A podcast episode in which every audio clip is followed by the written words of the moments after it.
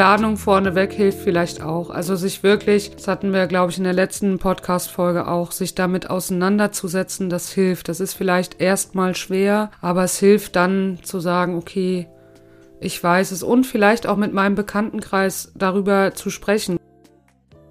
Ich finde, man muss sich da immer wieder hinterfragen, weil so ein Alterungsprozess, das hatten wir ja schon in der letzten Folge auch so gesagt, das ist sehr schleichend. Ich sehe meinen Hund jeden Tag und ich gewöhne mich auch an den schlechten Zustand meines Hundes, sage ich jetzt mal so. Ich fand ähm, eine Aussage von einer Freundin von mir, die hat gesagt, ach, guck mal, was überwiegt, die guten oder die schlechten Zeiten oder Tage. Das fand ich ganz gut, dass man so nicht den Schwerpunkt auf den Moment nur legt, sondern so ein, versucht, ein Gesamtbild zu erfassen. Wie geht's denn meinem Hund?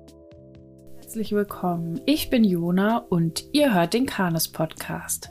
Eine Contentwarnung vorweg. Wir sprechen in dieser Folge darüber, Hunde einschläfern zu lassen und über das Trauern um Hunde. Wenn euch jetzt gerade das Thema nicht gut tut, dann spart euch die Folge gerne auf oder hört eine andere Folge. Ich glaube, gerade wenn bei einem das Thema Trauer oder alte Hunde relevant sind, dann kann die Folge auch sehr wohltuend sein. Aber das sollte jeder für sich entscheiden, was er oder sie gerade braucht oder nicht braucht. Ich für mich finde die Auseinandersetzung mit dem Thema sogar eher erleichternd, obwohl ich mich auch immer so ein bisschen um das Thema drumherum gedrückt habe, weil es sowieso irgendwann aufkommen wird und dann stehe ich vielleicht nicht ganz so hilflos im Argen und habe mich innerlich schon mal damit beschäftigt. Ich finde, Tanja und Verena gehen das Thema ganz toll an und ich bin total froh, sie für diese Podcast-Folge im Interview zu haben. Hallo Tanja, hallo Verena, schön, dass ihr wieder in der Folge zu Gast seid. Hallo Jona, schön wieder da zu sein. Hallo Jona. Wir haben heute ein Thema, ja, was nicht so ganz leicht ist, nicht ganz so leichte Kost. Ja, wir haben ja das letzte Mal schon über alte Hunde gesprochen und da bewusst einmal das Thema ausgeklammert, weil wir gesagt haben, das soll eine extra Folge bekommen. Und da sprechen wir heute drüber. Ich habe wieder einige Erfahrungen, Gedanken und Gefühle von ZuhörerInnen bekommen, die ich euch mitteilen werde und auch ein paar Fragen gesammelt. Gibt es von euch noch etwas, bevor wir so richtig reinstarten, was ihr gerne loswerden wollt zum Thema, zur Folge?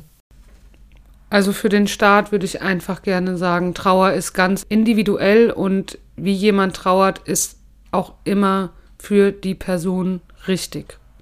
Also egal, ob das ist, sich direkt einen neuen Hund zu holen oder ob man seine gewisse Zeit braucht oder sagt, ich will nie wieder einen Hund, weil ich das nicht mitmachen möchte, nicht nochmal. Trauer ist ganz individuell und von bis ist alles richtig, was für den Menschen richtig ist.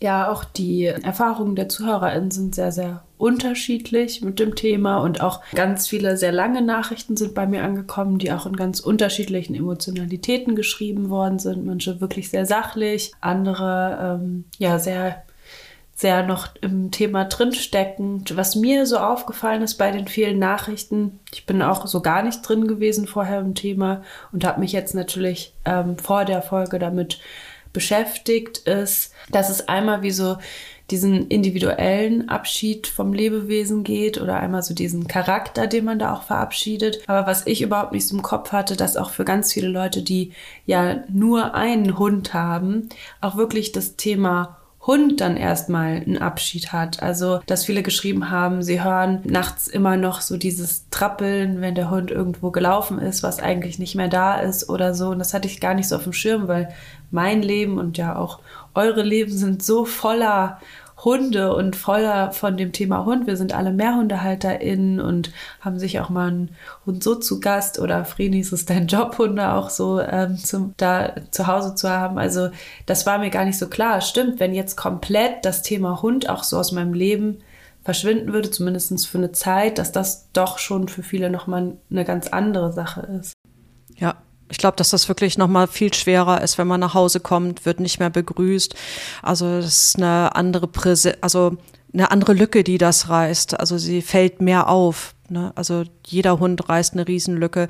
Aber ähm, das ist ein Unterschied, ob ich merke, oh, ich muss gar nicht spazieren gehen oder ob ich zähle eins, zwei, oh nee, drei gibt's nicht mehr. Ne? Also man hat ja so Abläufe, die man trotzdem noch macht, aber wenn man die nicht mehr machen muss, wie füttern, spazieren gehen, ähm, ja, so bestimmte Rituale, die fehlen dann im Leben und ähm, da, die muss man anders füllen. Wenn man einen Hund hat, muss man diese Dinge trotzdem machen und trotzdem wird einem da natürlich auch präsent, dass der, dass der Hund da fehlt. Aber mhm. es ist nochmal schwerer, diese Stille ist, ja. ist krasser. Und also ich habe das sogar kommt. in der Mehrhundehaltung gehabt, dass ich morgens aufgeschreckt bin, weil ich dachte, ich höre meine Althündin trappeln, die musste dann immer sofort raus.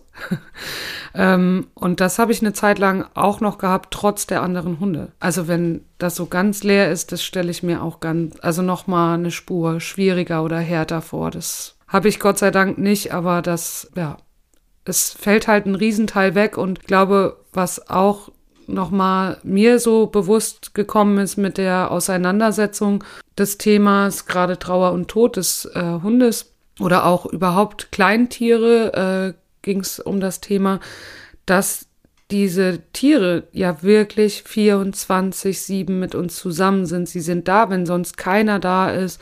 Sie sind immer präsent und wir haben immer einen Kopf dafür. Und ähm, das fällt dann plötzlich weg. So ganz weg. Ja, hat man mehrere Hunde, dann kann man sich ja auch also die anderen Hunde trösten einen ja mit. Man kann mit denen kuscheln und ähm, man hat noch ein Lebewesen da, was man streicheln kann, wo ein Kontakt da ist und ähm, was nicht ein Ersatz sein soll. Auch wenn man sich einen neuen Hund holt, ist es ja nie ein Ersatz für, für den alten Hund. Aber zumindest ist ähm, ein lebe lebendiges Lebewesen da. Das ist schon ein bisschen leichter, glaube ich. Eine Zuhörerin hat geschrieben, habe die ersten Wochen die Routine beibehalten und bin dann alleine rausgegangen, weil es zu Hause alleine so schwer auszuhalten war. Die Ruhe war unerträglich. Also ne, auch der Spaziergang, der dann wegfällt oder vielleicht die sozialen Kontakte in der Nachbarschaft, das hatte ich auch tatsächlich gar nicht so auf dem Schirm. Also auch weil ich da jetzt nicht so immer drum traue, sondern mir denke, ach, es wäre schön, mal nicht spazieren gehen zu müssen. Aber für Leute, für die das wirklich auch so ein Ausflug aus dem normalen Joballtag ist, dann mit dem Hund spazieren zu gehen, ne? auch nochmal ganz anders. Ja.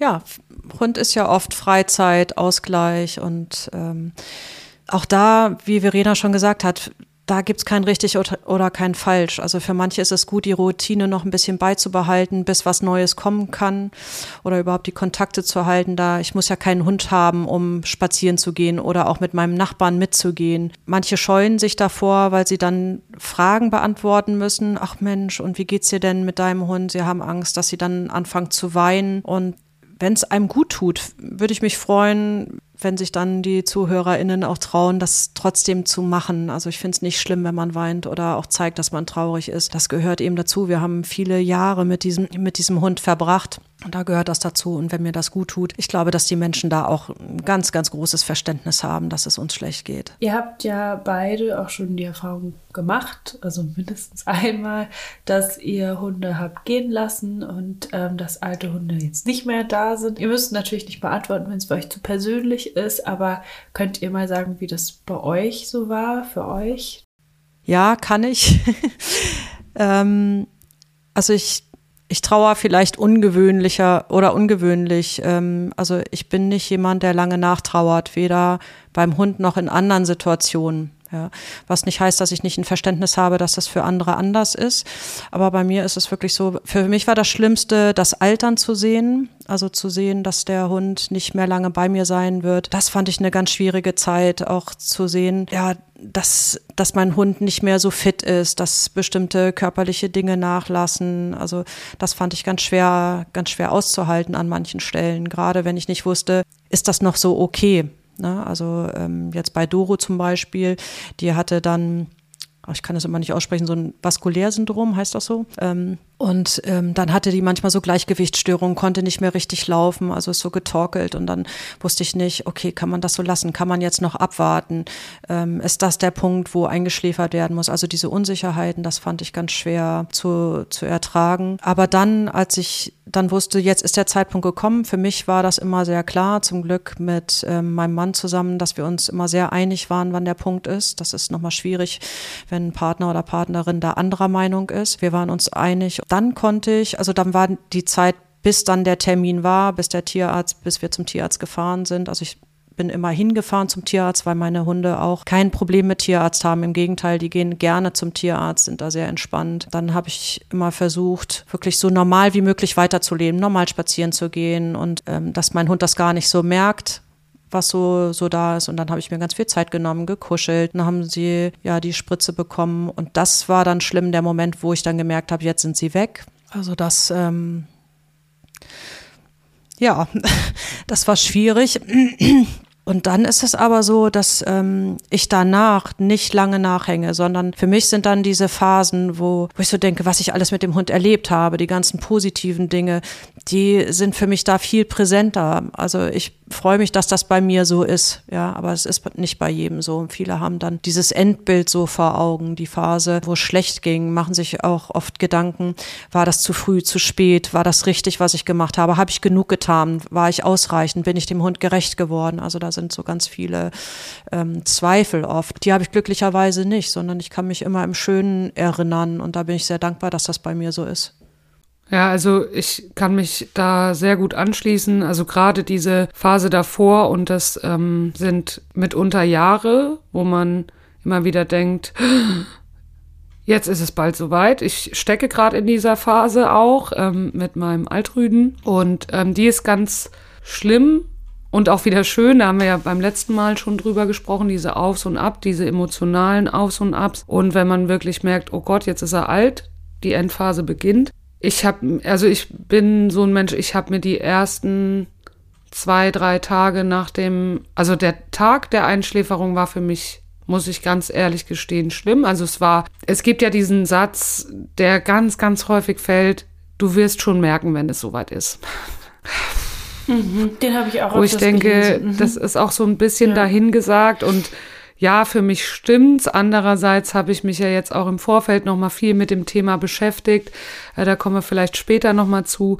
Aber der Tag an sich war ähm, schon schlimm, dass ich mir gedacht habe, hätte ich nicht früher entscheiden sollen, weil der der, ihr ging es am Tag vorher noch ihrem Alters entsprechend gut, was ja auch die Frage wäre, was ist dem Alter entsprechend gut? Und den Morgen wusste ich, ich wusste schon, dass ich sie heute, also an dem Tag einschläfer. Und dann habe ich mir ganz, ganz viele Vorwürfe gemacht, dass es zu spät war. Und ich muss in solchen Situationen immer ganz viel selber machen. Das heißt, ich musste selber Auto fahren, ich musste selber meinen Hund in mein Auto heben, was ich so im Nachgang betrachtet nicht hätte machen sollen, weil es ihr wehgetan hat. Habe ich aber gemacht. Ich musste dann auch, also ich muss dann immer was tun. Ich kann dann nicht irgendwie still sitzen. Für mich war nochmal so ein Punkt, dass ich quasi den wichtigsten Leuten in meinem Leben Bescheid gesagt habe, dass heute der Tag der Tage war und dann das auch relativ schnell quasi, also so blöd das klingt, aber Social Media ist ja im Moment auch einfach ein, ein großes Ding, das in Social Media zu setzen, damit ich mich später nicht nochmal an diesen Tag zurückbringen lassen muss, sondern zu sagen, es ist jetzt so und damit ist es raus und vielleicht kommen dann nicht so viele Nachfragen, wenn ich dann ohne sie komme. Also das passiert einem ja in der Mehrhundehaltung genauso. Trotz alledem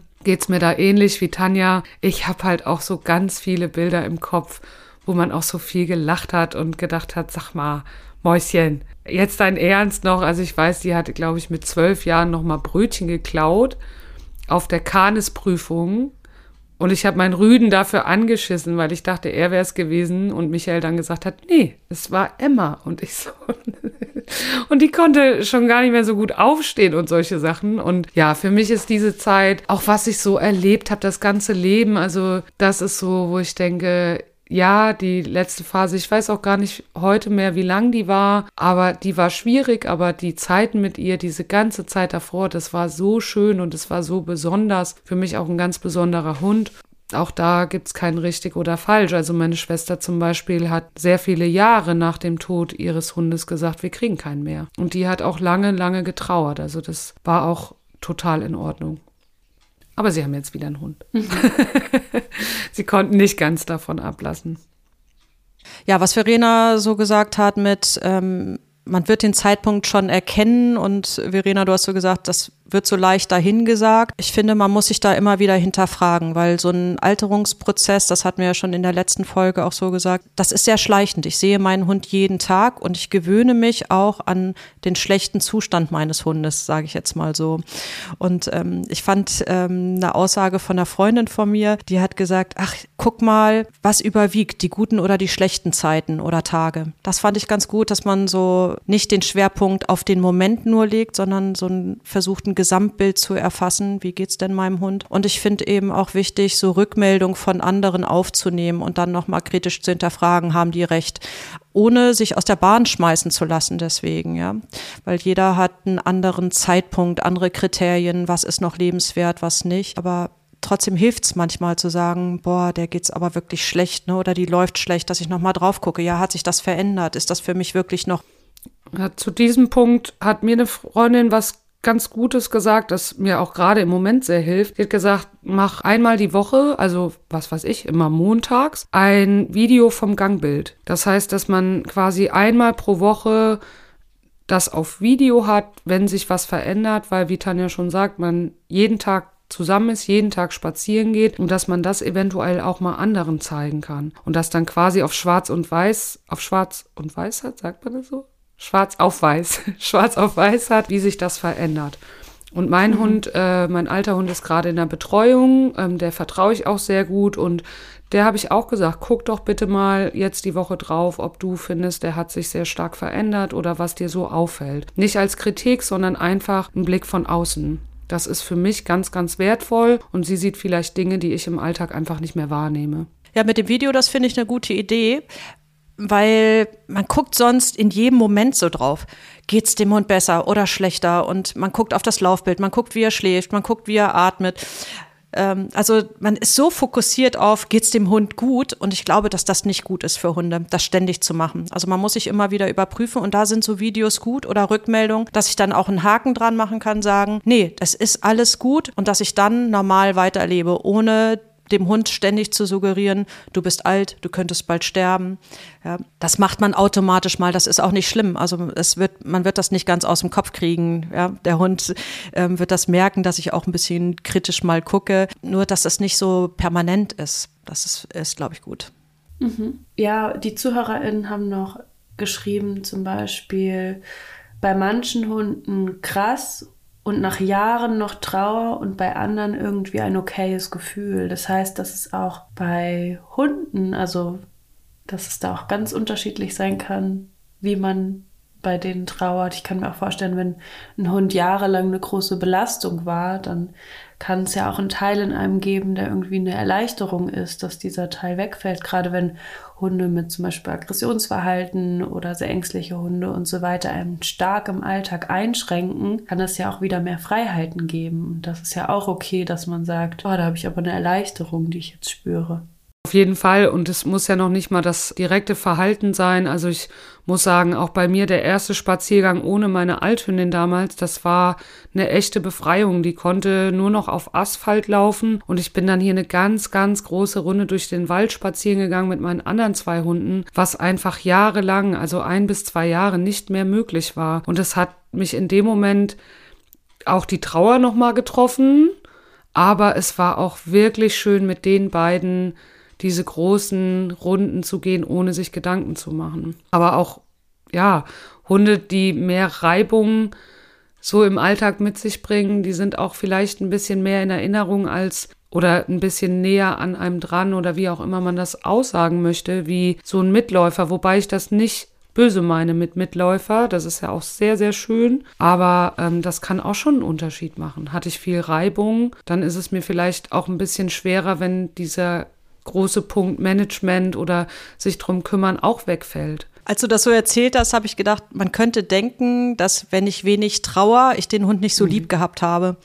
Und das muss gar nee. nicht so sein, sondern gerade, wie Verena mhm. sagt, die Hunde, die Ecken und Kanten haben, wo ich mich viel kümmern musste, entweder die gesundheitlich viel pflegen musste oder die Verhaltensweisen hatten, ähm, wo ich viel trainieren musste, sie immer im Blick haben musste, damit die keinen Quatsch machen und so. Das verbindet ja auch. Also auch wenn das anstrengend ist. Das heißt, da ist die reißen erstmal eine gefühlt größere Lücke, was aber nicht heißt, dass ich sie lieber habe als der Hund, der unkompliziert ist und mitläuft. Es ist eine andere Form der Liebe und Zuneigung. Und ich glaube, dass manche ein schlechtes Gewissen haben, wenn sie nicht genügend trauern, wenn sie nicht weinen oder ähm, wenn es ihnen nicht schlecht geht.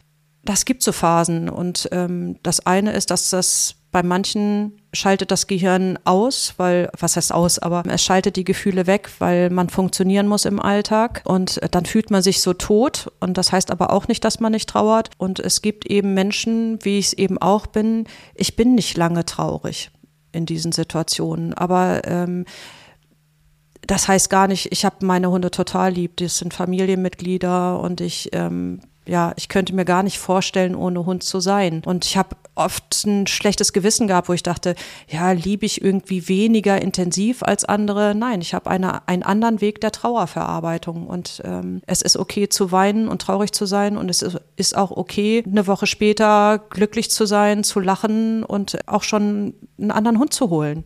Ja, das lässt meinen anderen Hund nicht vergessen. Also der wird immer einen Platz in meinem Herzen haben. Das ist ja nicht deswegen weg. Ne? Mhm. Eine Zuhörerin hat auch geschrieben, hat tatsächlich sehr geholfen, schon jahrelang Ausschau nach einem neuen Hund ja. zu halten. Ja.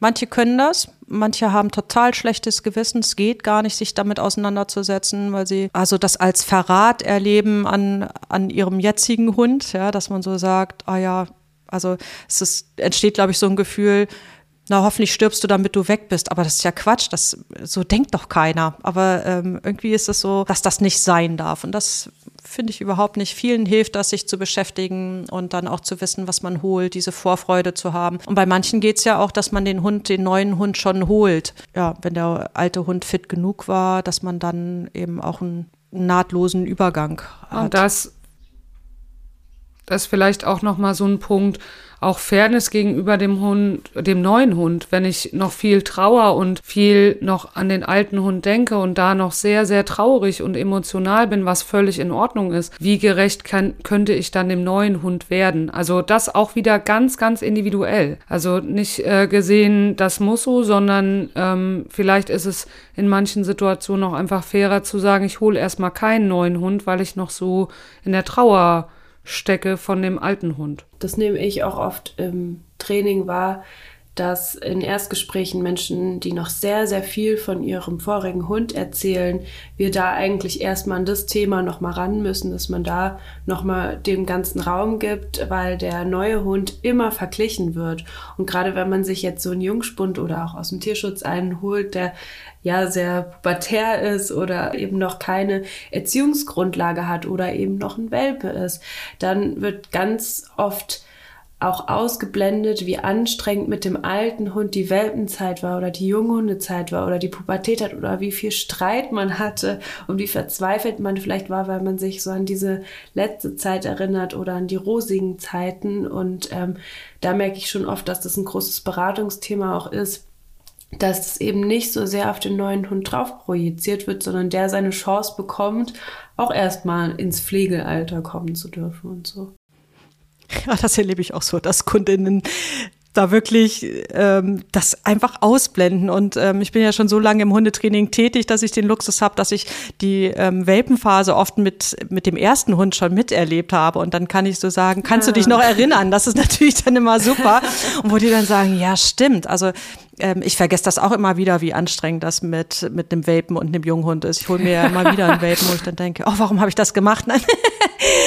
ähm, ja, man, man vergisst es und ähm, das ist gut, da einen Trainer oder eine Trainerin zu haben die dann sagen, ja, das überleg mal, war das nicht ähnlich bei, bei dem alten Hund? Und das Alte nochmal abzuschließen, da dem nochmal Raum zu geben, zu sagen, das ist ein anderer Hund, ein anderes Lebewesen, der kann den nicht ersetzen, sondern es ist was anderes Gutes ja, nochmal so ein bisschen zu den Erfahrungen der HörerInnen hat jemand geschrieben, irgendwann wird es ertragbarer, aber auch vier Jahre später schmerzt es immer noch. Ja, ich glaube, das merkt man ja auch so ein bisschen an uns, wenn wir uns an die Situation oder an die Tage oder an den Tag zurückerinnern, dann kommen uns auch nochmal die Tränen und ich finde, das ist auch total legitim. wenn es nicht mein Leben beeinträchtigt. Also es gibt wirklich Menschen, die in der Trauer hängen bleiben. Also ich finde nicht, dass jede Form der Trauer eine gute Trauer ist.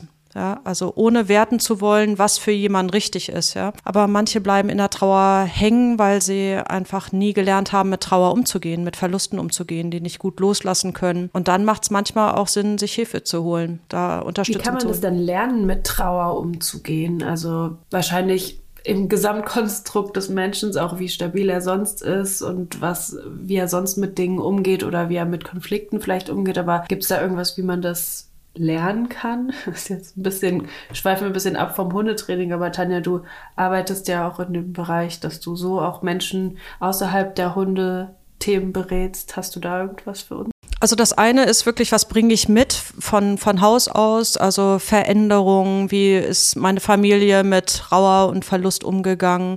Ähm, das heißt, das hat auch ein bisschen was damit zu tun, wie bin ich schon auf solche, solche Dinge vorbereitet. Aber auch wenn ich da keinen guten Start ins Leben hatte, dann ist es möglich, das zu lernen. Und das hat sehr, also wie du sagst, auch was damit zu tun, wie stabil bin ich selber. Also dass ich auf meine Bedürfnisse achte und gucke, okay, wie ist meine Form der Trauerverarbeitung, was brauche ich meinem Bauchgefühl zu vertrauen und zu gucken, was brauche ich, um einen Abschluss zu finden. Und Abschluss heißt nicht vergessen oder dass ähm, das Lebewesen weg ist. Es heißt nur zu akzeptieren, dass, dass es hier eine Veränderung gegeben hat, einen Lebensabschnitt und dass es für mich weitergehen kann und auch gut weitergehen kann. Ja, und diese Trauer darf mich nicht wirklich beeinträchtigen in meinem Leben, jedenfalls nicht noch Jahre danach.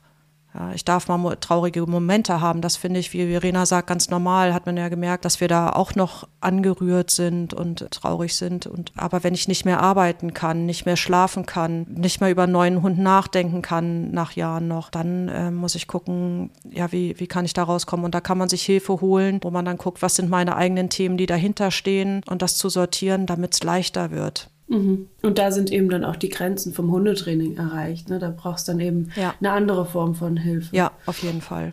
Ja. Also es gibt Hundetrainer, die ganz gut beraten in dieser Akutphase, aber wenn ich merke, ich bleibe da, da drin hängen, dann ist das ein persönliches Thema, was bearbeitet werden sollte. Mhm. Wie ist es denn mit Ritualen? Können Rituale da irgendwie helfen, dass man sagt, man macht irgendwas, muss ja nicht direkt wie eine Beerdigung sein. Jeder kann ja ein ganz eigenes Ritual haben, wo man nochmal so, weiß ich nicht, die Sachen vom Hund in eine Kiste tut, die man sich wohin stellt, wo man sie immer mal aufmachen kann oder ja, sei es der Facebook-Post oder irgendwie ein paar Freunde einlädt und auf den Hund eintrinkt. Kann ja ganz unterschiedlich aussehen. Können solche Rituale vielleicht helfen für Abschiede in dem Moment oder um auch so einen Schlussstrich zu ziehen? Absolut. Rituale sind sehr, sehr hilfreich. Da gibt es so unterschiedliche Dinge, ob äh, manche machen sich eine Fotowand, hängen ein Foto von ihrem Hund auf oder ja, so ein, so ein Album zu erstellen. Andere schreiben nochmal einen Abschiedsbrief oder machen wirklich eine Beerdigung. Manche gucken sich nochmal Filme an. Manchmal auch vor, ähm, wenn man merkt, der Hund wird alt und es wird nicht mehr lange gehen. Manche fahren auch extra nochmal in Urlaub, also haben nochmal bewusst vorher eine schöne Zeit, wo sie dann Erinnerungen daraus machen oder da nochmal hinfahren, die Asche dahin verstreuen, ähm, sich Schmuckstücke herstellen lassen. Also mittlerweile gibt es auch ganz schöne Dinge, wo man aus der Asche dann entweder die Asche mit reinnimmt in das Schmuckstück oder ja, also es gibt so viele Wege und da holt euch Anregungen, wenn ihr merkt, ich brauche irgendwas. Da gibt es ganz, ganz tolle Sachen, wie man da so Abschied nehmen kann und loslassen kann. Und manchmal braucht es auch eine Zeit, bis man das, bis man das kann. Also manchmal ist es auch wichtig, eben die Leine noch hängen zu lassen, den Futternapf noch nicht wegzustellen. Also äh, auch Rituale zu lassen eine Zeit lang kann auch ein wichtiger Teil sein, zu sagen, nee, das darf noch nicht sein. Und dann wird man merken, wann ist denn der Punkt, wo jetzt der nächste Schritt kommt. Es gibt verschiedene Schritte. Ne? Da habe ich auch eine Nachricht bekommen von einer Hörerin, die hat geschrieben, sie ist danach ja. nochmal so die ganzen Orte abgegangen, wo der Hund total gerne war. Und genau da hat sie dann die Asche verstreut. Und das war dann nochmal so ihr Weg vom Abschied zum Hund. Das fand ich Was ich sehr, sehr schön fand, auch von einer äh, guten Freundin von mir, die hat äh, zu mir am Ende eines Gesprächs gesagt, weil sie ist tiermedizinische Fachangestellte und da habe ich noch mal so ein bisschen mit ihr drüber geredet. Dann hat sie gesagt, ganz wichtig, wenn der Hund euthanasiert wird, dass jemand im Raum ist oder du selber machst das, der ein Fenster oder eine Tür öffnet, damit die kleine Seele raus kann. Und das fand ich ganz, ganz, also für mich sehr sehr passend, wo ich gedacht habe, ja, das, ja, das finde ich gut. Und das machen sie bei sich auch immer in der Tierarztpraxis. Und das fand ich auch so ein ganz mhm. schönes erstes Ritual, nachdem der Hund gestorben oder euthanasiert wurde, einfach zu sagen, das mache ich, dann kann die Seele raus. Ich finde das auch gut, sich im Vorfeld schon Gedanken zu machen, wie genau. hätte ich das gerne. Also, das wäre ja auch so ein mhm. Punkt, ne, zu planen und da gibt es ja auch ganz viel. Und du hattest ja, oder Tanja, du hattest ja schon angesprochen mit der Asche. Es gibt ja die Möglichkeit, einäschern zu lassen, sich eine Urne aufzustellen, Schmuckstück draus zu machen in Bilderrahmen, was äh, da für die Planung ja auch nochmal wichtig ist zu sagen, also sich die Nummer einzuspeichern von dem jeweiligen Institut oder vorher auch zu fragen, gibt es Bereitschaftsdienste oder kann man das planen, auch mit dem Tierarzt, macht er Hausbesuche, kann man das planen, kann man, muss man in die Praxis fahren, kommt er nach Hause? Also das hört sich so an, als wäre Tierarztpraxis schlimm, das meine ich damit nicht sondern ganz individuell, wie hätte ich es gerne, halt sich die Nummer einzuspeichern von den jeweiligen Institutionen oder die, die daran beteiligt sind, dass man das nicht noch raussuchen muss. Ja, und dass ich da nicht entscheiden muss, sondern vorher schon eine Idee habe, wie will ich es haben, dass das wirklich zu mir passt. Und man muss sie auch nicht einäschern lassen. Das finde ich auch nochmal ganz wichtig. Also man kann sie auch beim Tierarzt lassen und es hört sich ja immer so schlimm an, dass man sie dann da lässt. Oder für viele hört sich das schlimm an, aber das ist auch in Ordnung. Also man muss jetzt nicht die Asche mit nach Hause nehmen. Ganz kleine Hunde dürfte man ja auch im Garten begraben. Also ich glaube bis 10 Kilo. Das weiß ich aber nicht genau nicht, dass wir da jemanden strikt rausdreht. Aber ganz kleine Tiere darf man im Garten selber vergraben. Aber man muss das auch nicht machen. Also man kann die auch beim Tierarzt lassen. Das ist auch völlig in Ordnung. Wenn das für einen selber okay ist, dann ja. Wo kommen die dann hin? Das nennt sich Tierkörperbeseitigungsanlage. Das ist halt mhm. so ein das Wort. Ah ja, krass. Ja, da kommt einmal die Woche in der Regel, glaube ich, oder alle zwei Wochen kommt jemand, holt die Tiere ab und dann kommen, werden sie auch verbrannt, aber mhm. zusammen mit anderen. Ich würde gerne nochmal auf das Thema eingehen, ähm, ja, Unterschied zur Trauer von Menschen. Also wenn jetzt ein Mensch stirbt, wie wenn ein Hund stirbt, da habe ich auch nochmal ähm, Nachrichten bekommen. Einmal habe mein Vater nie so sehr weinen sehen, wie als der Familienhund ging. Und ähm, dann hat auch jemand geschrieben, wird nicht ernst genommen wie Trauer um Menschen, hatte das Gefühl, ich darf nicht so intensiv trauern wie um einen Menschen. Wie seht ihr das? Also ich habe dazu ähm, zwei Sachen gefunden, weil ich im Kopf hatte, dass es dazu eine Studie gibt. Und es gab eine Studie 1988 von The Human Canine Bond. Da haben 34 Prozent der äh, HundehalterInnen angegeben, dass der Hund ihnen am nächsten steht. Und dann gab es noch einen Artikel im Journal for Animals and Society und da wurde ein Vergleich verschiedener Studien gemacht, die dann zu dem Ergebnis kamen, dass der Tod eines geliebten Haustieres genauso schlimm ist wie der Tod eines nahestehenden Menschen. Ja, wenn man überlegt, was die Hunde alles mit uns miterleben. Also es gibt kaum ein Lebewesen, was unsere Emotionen, unsere Höhen und Tiefen so intensiv und so nah miterlebt wie, wie unsere Hunde.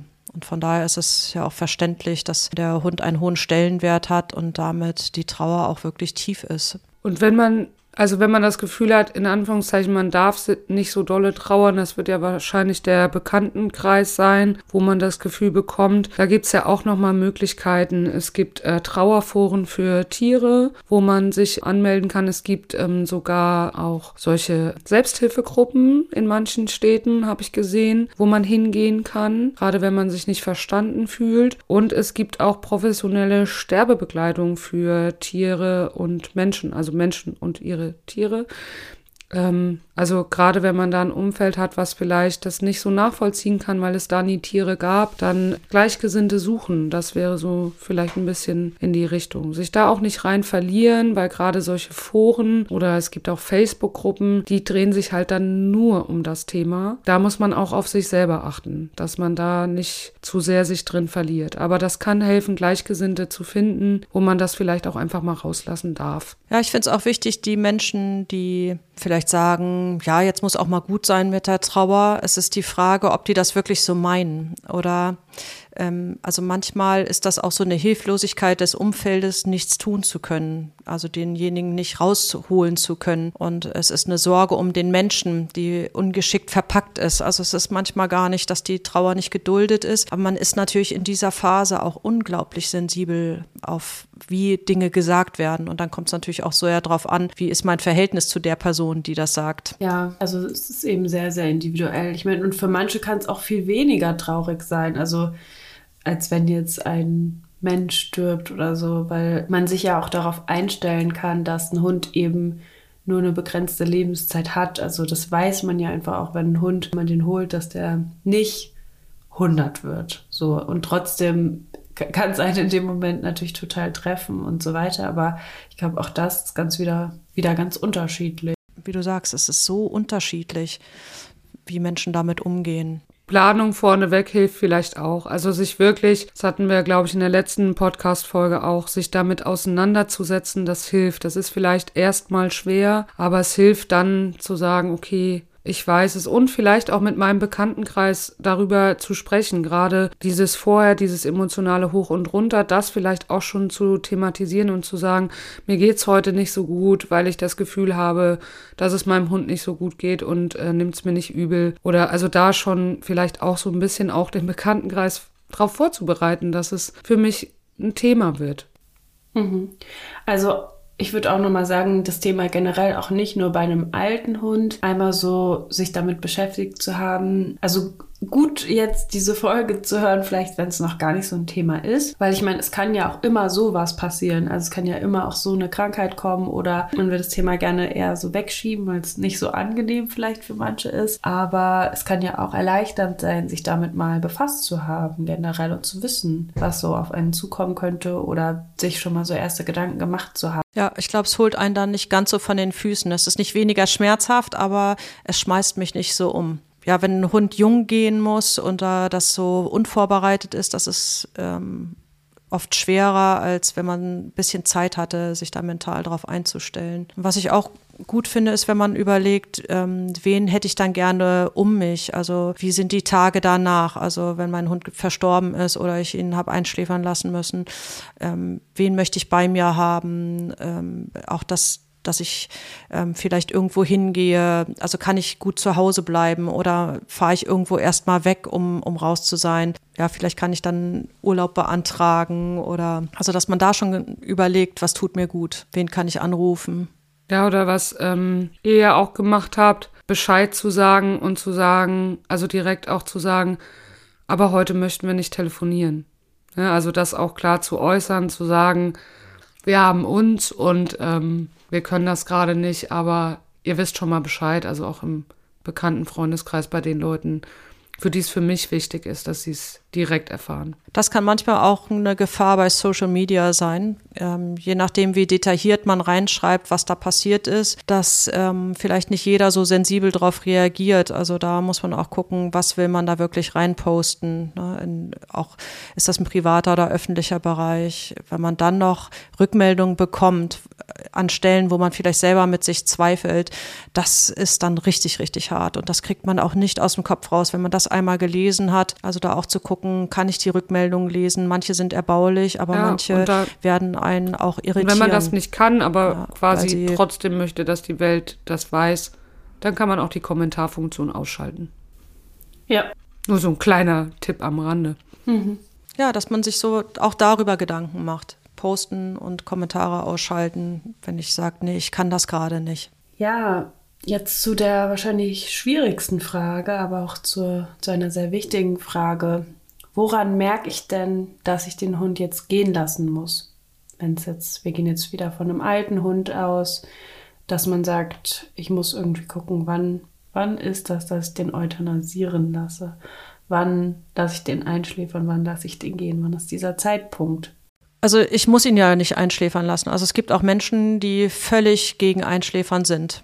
Ja, das ist eine Grundhaltung zu sagen, nein, das, ähm, das Sterben ist etwas Natürliches. Ich möchte, dass mein Hund auf natürlichem Wege geht. geht.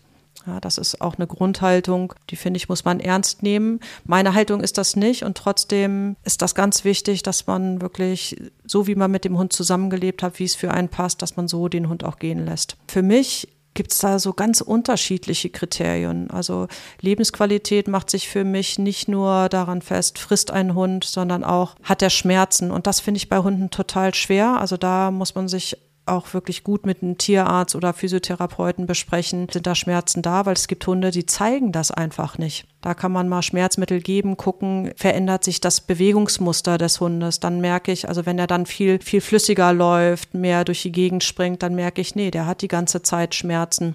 Da muss ich eben gucken, kann ich mit Schmerzmitteln noch genügend unterstützen, dass das dann für den eine gute Lebensqualität ist? Oder sage ich, nee, das ähm, will ich meinem Hund nicht antun? Und für mich ist Kaya, die hatte sowas wie, also hatte eine Blutbildveränderung, irgendwie so ein ähm, Blut, ähm, sowas wie Leukämie. Und der ging es eigentlich noch ganz gut, als ich sie habe einschläfern lassen. Also die hatte Wasser in der Lunge, sie konnte halt nicht gut liegen, nicht schlafen, aber so wenn sie gestanden ist oder sich bewegt hat, war sie noch ziemlich wach. Und dann hat meine Tierärztin gesagt, naja, sie könnten auch noch ein paar Tage warten. Und dann, ich hatte so eine Angst, dass die erstickt, dass sie ohne mich stirbt, ich das nicht mitbekomme, weil ich gerade einkaufen bin oder weil ich arbeiten muss. Ich für mich habe dann entschieden, nein, ich möchte wirklich diesen Zeitpunkt mit ihr zusammen erleben. Da ist es auch, manche Hunde, Kaya war ein Hund, die hat mich gerne dabei gehabt bei Dingen. Das, also was heißt wusste ich, dachte, also das war mein Gefühl, dass das für sie passt. Und darum war mir das wichtig, dass wir auch diesen Schritt gemeinsam gehen. Ja, es äh, gibt auch Hunde, die machen das gerne mit sich alleine aus. Die warten förmlich darauf, dass der Mensch weg ist und sterben dann.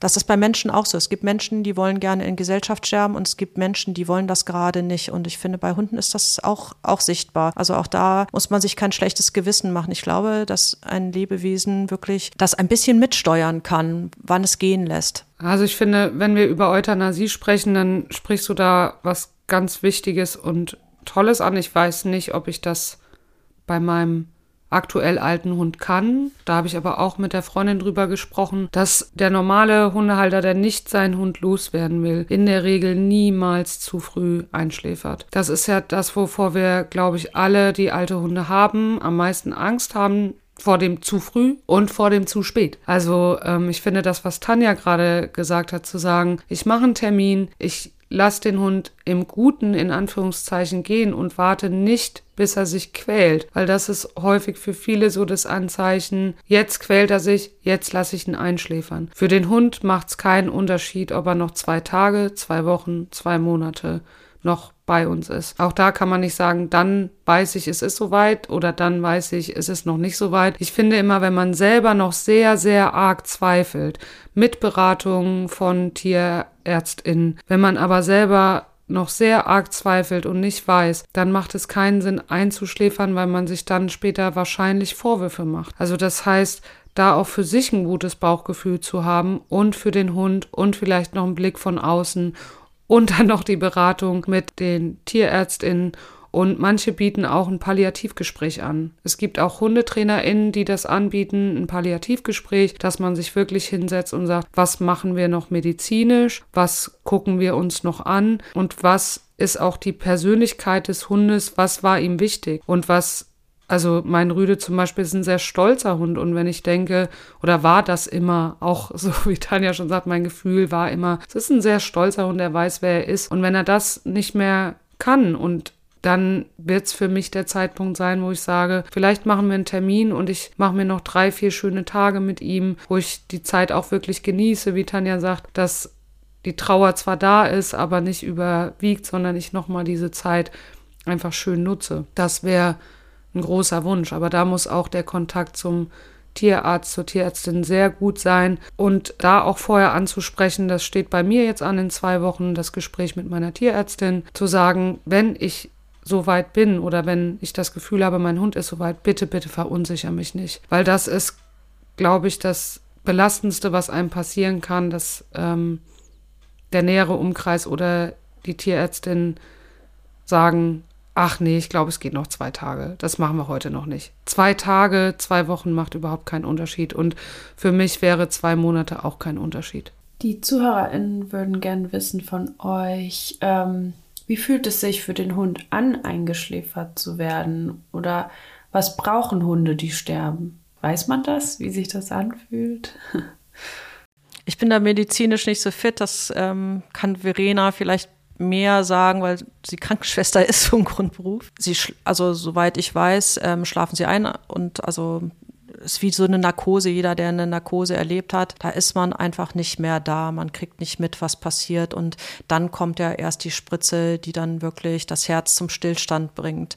Und in den meisten Fällen läuft das ähm, sehr ruhig und friedlich ab und ähm, wo man merkt, die Atmung wird langsamer. Und ja, also das ist ein ziemlich ruhiger Prozess, wenn der Hund nicht nebenbei noch Schmerzen hat und das Setting nicht unruhig ist. Also ich glaube, sie brauchen, ähm, also man, wie ich schon gesagt habe, manche Hunde brauchen die Nähe des Menschen, manche ähm, brauchen das gar nicht so, aber die meisten finden das schon gut, wenn der Mensch dabei ist. Manche brauchen auch das vertraute Umfeld. Ich glaube, da kennt jeder auch seinen Hund. Es das okay in der Tierarztpraxis oder äh, ist das besser für den Hund, das zu Hause zu machen? Auch diesen Moment, das klingt vielleicht ein bisschen verrückt, genießen kann ähm, letzten Moment der Zweisamkeit. Das Berühren, das Dasein.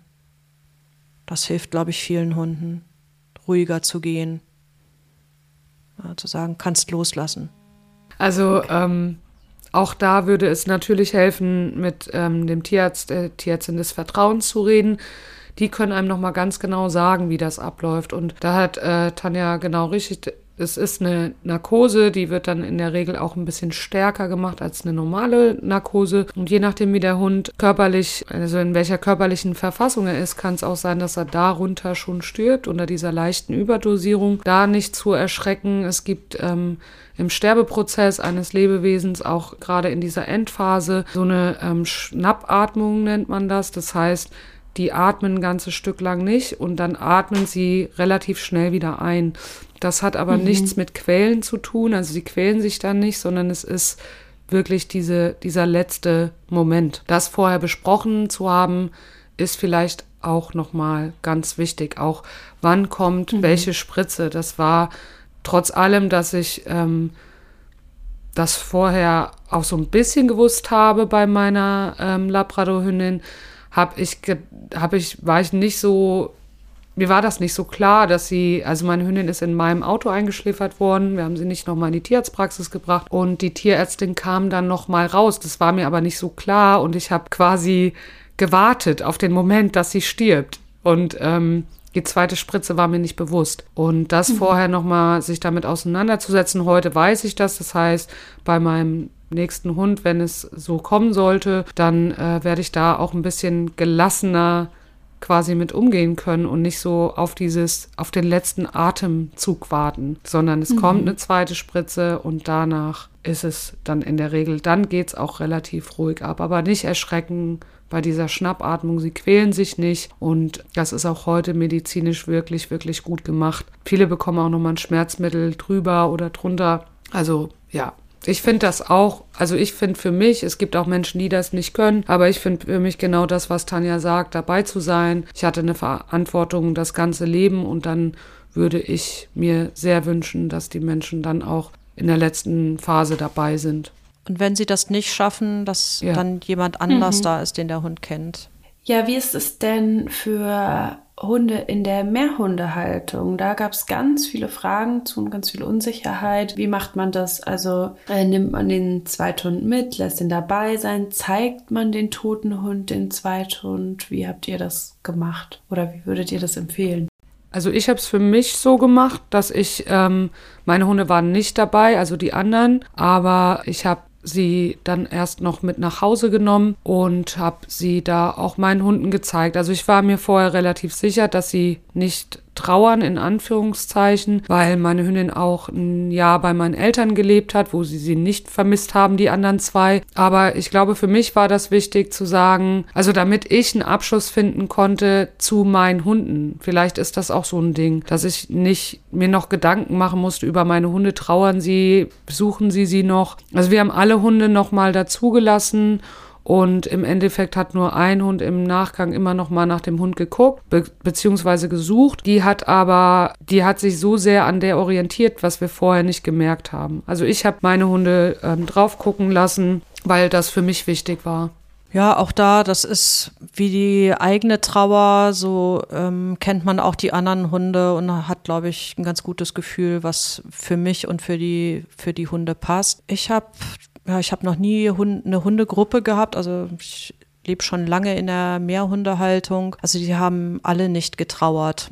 Ich glaube, es hat auch, ob sie trauern oder nicht, hat ein bisschen was damit zu tun, wie der Mensch damit umgeht. Ich glaube, dass viele Hunde viel mehr auf die Trauer des Menschen reagieren, wobei ich auch nicht ausschließe, also kenne ich auch von meinen Kunden, dass ähm, wenn Hunde wirklich ihr ganzes Leben lang zusammengelebt haben, dass sie dann auch nochmal gucken gehen oder auch vermissen. Das, das ist schon so. Aber ob sie ein Verständnis vom Tod haben, wenn der, der Hund da liegt, das weiß ich gar nicht. Das kann ich gar nicht so, so einschätzen. Und wenn man das Gefühl hat, das passt, dann macht man das so. Also ich persönlich, ähm, wir haben immer die Decke der Hunde mit in, ähm, zum Tierarzt genommen. Also der Hund hat dann auf seiner eigenen Decke gelegen. Da haben wir uns hingelegt, gekuschelt und ähm, die Decke haben wir dann auch mit nach Hause genommen. Die Hunde haben da dran gerochen. Aber ich weiß nicht, ob die da wirklich verstanden haben, dass das Tier dass es das Tier ist und dass das verstorben ist. Also man hat schon gesehen, dass sie da anders dran geschnüffelt haben, als hätte ich sonst die Decke mitgenommen. Kann ich gar nicht so, so sagen, ob das irgendwie einen Effekt für die Hunde, anderen Hunde hatte.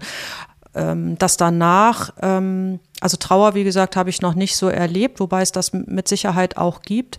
Ähm, was aber passiert, ist, dass danach die Gruppe sich verändert, gerade wenn man also dann nicht nur noch einen weiteren, mhm. also auch bei einem weiteren Hund, ähm, dass manche sogar aufblühen oder ähm, lustiger werden, also dass sie Charakterzüge zeigen oder mehr ausgeprägt zeigen, als das vorher so war. Also es ist ganz spannend, was dann auch in der, äh, mit diesem einen Hund oder in der Gruppendynamik danach passiert. Also es sortiert sich alles nochmal anders. Das ist auch ein ganz spannender Prozess. Ja, vielen Dank schon mal für eure Antworten und für eure auch persönlichen Beschreibungen. Jetzt klingelt es gerade bei mir. Hm, da muss ich, glaube ich, einmal kurz gucken gehen. Aber Tanja, du kannst gerne ja schon mal sagen, ich habe dich auch noch hier im Ohr. Ja, wenn ich so einen Schlusssatz formulieren sollte, dann ist es, ja, informiert euch vorher, ähm, was es so für Möglichkeiten gibt, macht euch Gedanken, wie soll es an dem Tag so sein, auch wenn man das nicht immer abschließend so planen kann. Aber ich glaube, das hilft, die Möglichkeiten bewusst zu haben, so eine Vorstellung davon, wie das laufen kann, dass ihr euch da auf euer Bauchgefühl verlasst, dass es, es muss für euch stimmen und für euch stimmig sein. Und auch wenn das ein schmerzhafter Moment ist, so kann das auch ein sehr schöner Moment sein, das gemeinsam zu erleben ja, am Ende bleibt die Liebe oder Zuneigung und einfach die Jahre, die man miteinander verbracht hat. Das wäre noch so ein Wunsch von mir. Im Herzen bleiben sie immer. Die schönen Zeiten sind die, warum wir trauern. Hätten wir die schönen Zeiten nicht, würden wir nicht trauern. Stimmt, ja. Ja, dann danke, dass ihr euch mit mir mit diesem Thema auseinandergesetzt habt. Ich glaube, für viele eine wirklich sehr bereichernde Folge, wenn sich die Leute trauen, die Folge anzuklicken. Ich bin mal gespannt, ob die wesentlich viel weniger gehört wird als die anderen Folgen. Aber nichtsdestotrotz wichtig, dass wir dieses Thema auch im Podcast angehen und dem ganzen Raum geben, finde ich. Ja, das finde ich auf jeden Fall auch. Ja, danke, dass du uns dazu eingeladen hast. Dann wünsche ich euch noch einen ganz schönen Nachmittag, Mittag jetzt und wir hören uns. Macht's gut. Ebenso. Tschüss. Tschüss. Das war sie, die Folge zum Thema Trauern um Hunde und Hunde gehen lassen. Wenn ihr Feedback zur Folge oder zum Podcast dalassen wollt, dann schreibt uns gerne auf Facebook unter Kanes, auf Instagram unter Kanes-Kynos oder mir auf Jona und die Hunde. Alle Infos zu Kanes-Veranstaltungen und den Ausbildungen findet ihr auch auf kanes-kynos.de. Und jetzt wünsche ich euch eine gute Zeit. Bis dahin. Tschüss.